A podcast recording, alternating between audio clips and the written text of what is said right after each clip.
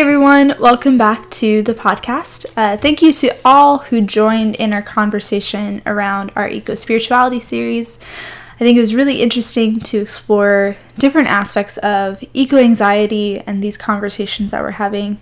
Um, it was a great service last week for our baptism service, and now we move into a special week for National Coming Out Day and also setting up our labyrinth after church on Sunday. Uh, so please plan on sticking around for lunch if you can make it. It'll be such a great time just to set up um, this new space on the property and to be together outside, um, especially as the weather is nice. Um, so if you haven't been around in a while or are back listening for the first time in a couple weeks, um, we are returning to our theme around Solidarity Sunday slash National Coming Out Day. Um, which happens every year in October. And this year, I want to share a particular story of an Episcopal priest who is part of our church's history, um, and also to offer up an idea of what it looks like for us to move through a dark night of the soul, especially as it relates to the queer experience, but also for folks who are allies. Um, whether or not you identify as LGBTQ, and why this is important for all of us. Um, so I'm going to open with sharing a verse from Dark Testament, uh, which was published by Pauli Murray, who is an Episcopal priest um, who was born and lived through the 50s, lived through all of Jim Crow area, and um, explore how Pauli's story really resonates with this idea of the dark night of the soul and the movement and the growth and the beauty that happens on the other side. And so, Dark Testament and Other Poems was Pauli Murray's book of poetry that was written and published um, in 1970, but written between 1933 and 1941. So, this comes from verse 8 Hope is a crushed stalk between clenched fingers. Hope is a bird's wing broken by a stone. Hope is a word in a tuneless ditty, a word whispered with the wind. A dream of 40 acres and a mule, a cabin of one's own and a moment to rest, a name and place for one's children and children's children at last. Hope is a song in a weary throat. Give me a song of hope and a world where I can sing it. Give me a song of faith and a people to believe in it. Give me a song of kindliness and a country where I can live in it. Give me a song of hope and love and a brown girl's heart to hear it. Something that brings us all back together over and over again is this desire to bring in, to share belonging, um, even to those who have pushed who have been pushed to the margins the farthest. And I think that everyone else wins in this liberating work because we're bound up with one another. That the whole body of Christ cries out if any part is oppressed. And so, in this, even though we're talking about National Coming Out Day, which has been more or less um, one very particularly important day for the LGBTQ community, it's a message for all of us, not just those still working towards figuring out LGBTQ inclusion. And my hope is that we never feel like we've figured it all out. And so the invitation here is to explore uh, some queer interpretations of text, to break open some ideas that we've had in the past, um, and explore like what this means for us here as our community. And this day of National Coming Out Day, uh, which happens on October 11th, is joined together with Solidarity Sunday, which is going to be this Sunday. Whatever Sunday is closest um, is the one that's represented. It was founded by Robert Eichberg and Jean Leary in 1988, and this was in celebration of the second National March for Equality for persons of all gender and sexual identities in Washington, D.C. And the purpose of this march and this day is to promote public awareness of LGBTQ rights and to celebrate gender and sexuality as a good gift. Uh, Solidarity Sunday didn't come into effect until 1995, um, actually by a group of Catholics called Dignity USA that were working for full inclusion of LGBTQ folks within church and society. And as we gather around on the Sunday, um, it's included in the Disciples of Christ calendar and it's included in ours. Last year, I created space for us to explore a queer interpretation of Ruth and Naomi's story. It's a different kind of approach, but one that I think is essential to embracing a truly inclusive and open mind towards our biblical text, our faith, our community, and ourselves. I think if all that we do is read new material or the same material and try to force it back into some sort of box that we've titled truth or the right way, then I think we miss an opportunity to see God in process. The task of someone who operates as a practical theologian is to reflect theologically on areas of life that are kind of a common experience. Um, we have to make room for reflection on our experiences, our practice, and to have dialogue between our theology, social science, um, our own collective wisdom, in order to create some sense of like what do we deem to be not just truth but something that we collectively say we're working towards. Um, a lot of times this ends up being kind of oriented towards one very specific truth that this this a must only mean b. Um, but instead, I think that as we've explored it through so many different ways, um, we have to move away from a system systematic theology that supports a construct um, that the power within major institutions of society ends up being the only decent or important way of understanding our experiences. These are often kind of labeled as decent theologies. But uh, there are also alternative theologies, similar to the dirty theology that Ryan was talking about a few weeks ago, um, that incorporate this indecent theology. That this asks theologians uh, to engage in indecent readings of Scripture that subvert and reorganize the relationships that are found within the pages of the text. It frees the voices in these sacred texts from the limits, right, that have been placed from heteropatriarchal structures, um, the writings that focus on the outsider, um, and instead allow a space that breaks open or queers our understanding.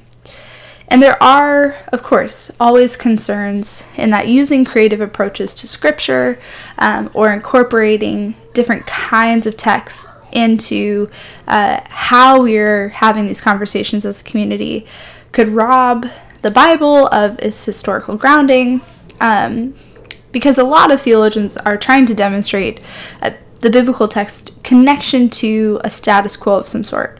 And often this is referred to in a sexual status quo in terms of sexuality, versus a queer reading that upends this. It acknowledges that the integrity of the historical context is a culturally conditioned one. So last year, right, we in, basically went on a journey, embarked on a journey of an imaginative reading of a biblical text between Ruth and Naomi. Sorry for all the voices in the background if you can hear them, but hopefully that doesn't distract too much. Um, but there's a beauty in, again, breaking this open. And so this year, I invite us into an indecent or dirty theology way of embracing the dark night of the soul. Much to people's surprise, um, St. John of the Cross, the author of Noche Oscura, uh, Dark Night of the Soul, is considered to be a gay or queer icon. He wrote often of a very erotic, kind of intimate relationship with the Christ. And I don't think we have to take these writings literally to see that at its core, St. John of the Cross's writings have a way of queering or breaking open the binary bounds of what should be, instead, coming out into a more inclusive, welcoming space of what could be. And the language is absolutely beautiful, um, but also often kind of looked over and just focused on the core of this idea of dark night of the soul. Um, he was a great Spanish mystic, and a lot of his work within the Dark Night of the Soul is still read um, within Catholic mysticism. We've talked about it within our own uh, community. He worked alongside other mystics like Saint Teresa of Avila, um, and he used the language of kind of courtly love to describe his relationship with the Christ. Not everyone is about that, but the notion of the dark night of the soul has entered Western culture to refer to a particular kind of emotive, affective state um, that almost ends in this mystical experience um, and points to a notion that at some point you most likely will have to go through a certain amount of darkness, suffering, experience before you have this realization. Um, often it is about the breaking down or breaking apart of systems or beliefs that have led you to perform in a certain way that you felt like met society standards, um, but actually weren't working for you at all. So there's a, a book called Queer God uh, de Amor by Miguel H. Diaz, um, which embraces this whole idea around Catholic mystical theology um, with John of the Cross and the symbolism within LGBTQ love. I won't go into all of that, but I do want to talk about this idea of the stage in personal development when someone is going through this significant transition to some sort of deep perception of life, uh, their place in it, their identity.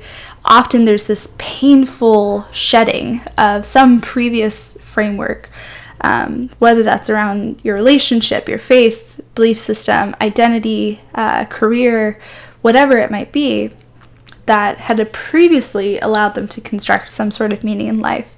But now they're being either forced or led through this night um, towards something else that will affirm them in a new way. So, for many queer folks and LGBTQ affirming folks, allies, uh, there has been some sort of dark night of the soul in the coming out experience. But I hope you hear me very clearly when I say it's not queerness that is bad or negative. Um, it's the systems in place that have projected this image that has made it so difficult for queer folks to come out, to live, to exist safely. And even if you yourself are not LGBTQ, this is important and it applies to you. You don't need to love someone of the same gender or have a gender experience outside of the binary to benefit from a queer version of love. Even our relationship with the spirit creates a foundation for understanding how our picture of the divine might be queered or broken open. Um, queerness in its whole means that it can't be defined, it can't be bound. Emilie Townes discusses the process of queering space uh, from a queer womanist perspective. And she says if we can queer it, we might just be able to change it and get ourselves out of some of the boxes we find ourselves in and place others into. Queer is an umbrella, it's fluid, it is persistent and challenging, strict codification, if not absolutely refusing to be hemmed in and penned up. So, in that, I want to share the story of Pauli Murray, who um, is a queer saint, a mystic uh, by many means, um, and I think whose story speaks to this enveloping and relationship between Dark Night of the Soul and the queer experience. Uh, Pauli Murray was someone that I had studied during the course of my seminary experience, um, and is also has a icon drawn by Kelly Latimore, who has done the artwork that is Inner Sanctuary, which I'll share on Sunday. Uh, but Pauli Murray was born um, in the early 1900s and again lived through so much transition in terms of both uh, justice issues that related to people of color and LGBTQ issues. Um, Pauli Murray had generational trauma in addition to accumulated trauma of her own experiences. She's exposed to a great deal of pain and loss from an early age. Um, her mother suffered a massive cerebral hemorrhage um, when she was three years old. Uh, Pauli's father ended up um, in basically a, a state hospital um, where he ended up being beat to death. Uh, and Pauli Murray had all these other experiences um, of racism and violence that had been accumulated over time. Pauli also had a difficult journey in understanding and accepting uh, their gender and sexuality, and she was not afforded the opportunity to truly do so based on her race and her socioeconomic status. Um, being transgender and gay at this time was still considered mental illness. She was hospitalized multiple times as she attempted to explore these aspects. But even with a life of difficulty, Pauli had an astounding contribution to the furthering of justice through the civil rights movement.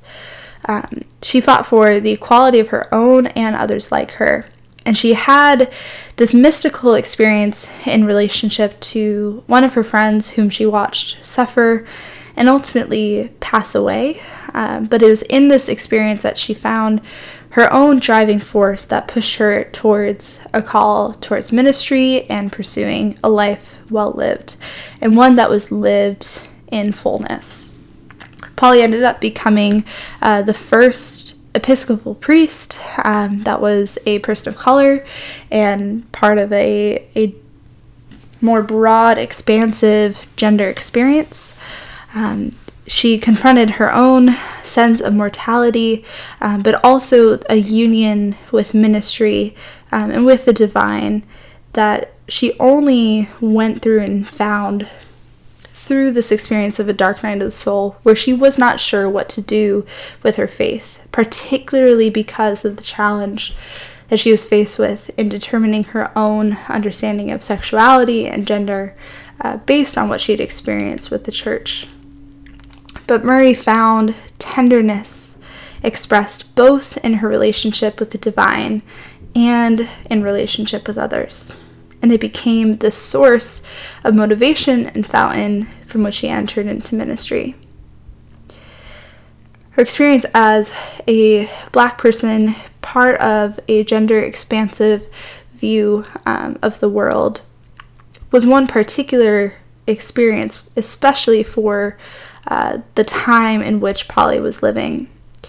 But it is important to name that there were communities that held Pauli in this space. So, as we celebrate National Coming Out Day, as we celebrate Solidarity Sunday, we see that there is a resemblance between the dark night of the soul and the coming out process that's especially mirrored within our American society uh, where certain pictures of the divine have been allowed to rule. We hope to express a more expansive, a queered version of the divine that can hold all of us, that can hold all of these pieces um, without difficulty, right? Without having to place one experience of life above another. But what is our role as a community in participating in or experiencing even the dark night of the soul. And I believe that the church replicates a process that many who are coming out go through. Often, people who come out have a great deal of undoing, a feeling of separation that they go through before being able to walk into grace and full acceptance of their belonging, even though it's been true the whole time. They've just been made to believe that it's not so there's also this mirror image of a process I talked about at the beginning of our eco spirituality talk, where there's space of awareness of our oneness with the divine, with the earth, with each other, but often we are distracted. We go through this disintegration, and it leads us towards isolation. And it takes some sort of experience that brings us back, that reconnects us to that sense of oneness. Um, I think it is in that process that the dark night of the soul uh, reacts and works with us. Um, Hazrat Inayat Khan says there can be no rebirth without a dark night of the soul, a total annihilation of all that you believed in and thought you were. Um, the key, though, with all this, even if it's only a partial dark night of the soul, is that fear cannot lead us through. At least not the whole way. It might lead us into it, but love must lead us through the dark night of the soul. Even when we have no answers, even when all we are filled with is uncertainty and questions and doubt, feelings of hopelessness, feelings of separation, we must continue to find some small glimmer of love, even if that has to start from within us, even if that has to start from our understanding of the divine love that has been here before us, remains even after us, and remains all around us. Because somewhere on the other side, there's a beauty and belonging that has allowed the space to embrace one's whole identity. And this is good news for everyone, not just those who are part of the queer community. So, as we exist in community with one another, I think we act almost as midwives to other people's inner transformation. We can't do the birthing, the rebirth process for them. We can't always go through the pain or take on their burdens, and we shouldn't, right? There's something of allowing other people to have their own process. But we can support them and encourage them, even as they struggle, sometimes painfully, to embrace new meaning in their lives, to come out into new life, to come out into true belonging. Um, and this kind of healing isn't just a mental, emotional, or bodily recovery, um, but it is a form of self discovery uh, that can only take place through this process as we move from life into rebirth uh, towards something that is whole, towards something that allows love to lead us and not just fear. We can't completely get rid of the fear, no. And we shouldn't try to stuff it down because all that will do is push it into our subconscious. But still, we can make a decision to allow love to lead. And in that, I hope and I pray that we figure out a way to come out into new love, radical acceptance, and true belonging every day, even if that looks different. I always say to myself, I try to bring my best self for that day. That looks very differently day to day. Sometimes that is getting out of bed. Sometimes that is making a difference in someone else's life. Sometimes it's somewhere in between. But regardless, my hope is that at the end of the day, I can say, love led me to this. And sometimes love leads me back to loving myself and reminding myself that that has come from a divine presence that's been with me all along. So, I'm excited to explore a little bit more of Pauli Murray's story on Sunday uh, with you all and also to explore this idea of what does it mean to keep coming back to these themes of Solidarity Sunday, of supporting National Coming Out Day, um, that it's not just something that we do during the month of June, right? Like, this is a lived experience that we get to participate and support. So, with all that, if you've made it to the end of this podcast, thank you for listening. And as we approach this week, may we love God, embrace beauty, and live life to the fullest. Amen.